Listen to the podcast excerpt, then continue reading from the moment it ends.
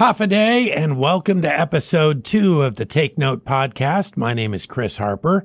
If you're listening today, it might be because you're a regular Take Note live listener on Harvest Family Radio Guam. Now, during that radio program, we explore the passage of scripture we'll be discussing in the podcast today, but we do it between songs. This podcast version gives you an opportunity to hear the entire lesson, no music, in much less time, and it can be really helpful for those who missed part of the program.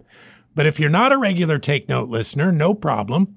This is a standalone episode, and we know it will be helpful for you as well.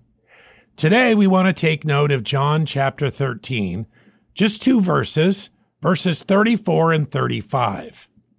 Now, we find a command in this passage. It's something we often find difficult to do, but God gives grace to do it. And as we are obedient to Him, we find those who don't know Christ see this in us, and they know that we are His. Something we are given the ability to do, something we must do, love one another today from John chapter 13. Now let's read these two verses. A new commandment I give you, that ye love one another as I have loved you that ye also love one another.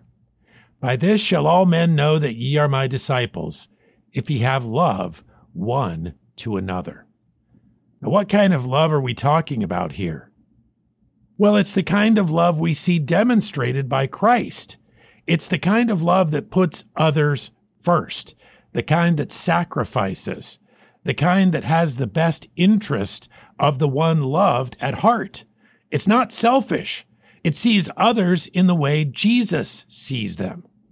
Remember a few attributes of our Savior in this regard. He came to earth in humility, to be a servant, and he was obedient even unto death. We see his example and our responsibility to follow it clearly in one passage of Scripture, and that is Philippians 2 5 through 8. This is what that passage says Let this mind be in you which was also in Christ Jesus, who being in the form of God thought it not robbery to be equal with God, that is, he thought it not a thing to be grasped. But he made himself of no reputation, and took upon him the form of a servant, and was made in the likeness of men. And being found in fashion as a man, he humbled himself, and became obedient unto death, even the death of the cross. While we are to both love those who are without Christ and those who know Him, this emphasis is on loving brothers and sisters. Jesus makes this plain in verse 35 when he says, My disciples. So we must have a self sacrificing love for those who are in the family of God. We have the resources to do it by our unity in our understanding of what He has done for us. Among other things, his disciples know that he gave his life for us. How could anyone show greater love than that? Bible asks us that question. He left the glory of heaven to become a man, and he was subject even to the feelings of our infirmities. We know that he offers to everyone, based on his death, burial, and resurrection, the free gift of salvation. He offers also daily grace for Christian living and he's filled with kindness and long suffering towards us. He's the provider of our joy and our peace.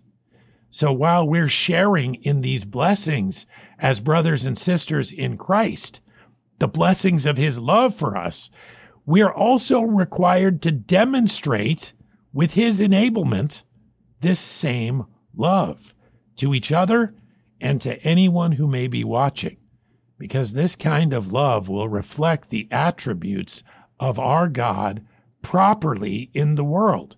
They'll be a sign to anyone who sees that we are his disciples. Love like this will reveal our identity. It will not only be beneficial to the body, but it will also serve as a worthy testimony to the world. The authenticity of our love will be proof of the authenticity of our Savior. And he just makes a colossal impact on us. And then when his love is emulated, demonstrated, it can make a colossal impact on the world. Let's remember our text and read it again, shall we? Just these two verses, John 13, verses 34 and 35. A new commandment I give unto you, that ye love one another, as I have loved you, that ye also love one another. By this shall all men know that ye are my disciples, if ye have love one to another. This love, the Savior's brand of love, reflected by his saints, will be a defining characteristic of his disciples. Now, I want to kind of close out today with a few other verses of scripture that just remind us of this in some different ways. 1 John chapter 3 verses 10 and 11 first. In this the children of God are manifest, and the children of the devil. Whosoever doeth not righteousness is not of God, neither he that loveth not his brother. For this is the message that ye have heard from the beginning, that we should love one another. So there's the command again. And then further on in 1 John, chapter 3 verse 14, we know that we have passed from death unto life because we love the brethren. He that loveth not his brother abideth in death. And then even further on in 1 John, chapter 4 verses 20 and 21. If a man say I love God and hateth his brother, he is a liar. For he that loveth not his brother, whom he hath seen, how can he love God whom he hath not seen? And this commandment we have from him, that he who loveth God love his brother also. So we see and we understand here the mandate that we have. And let's be clear on this too.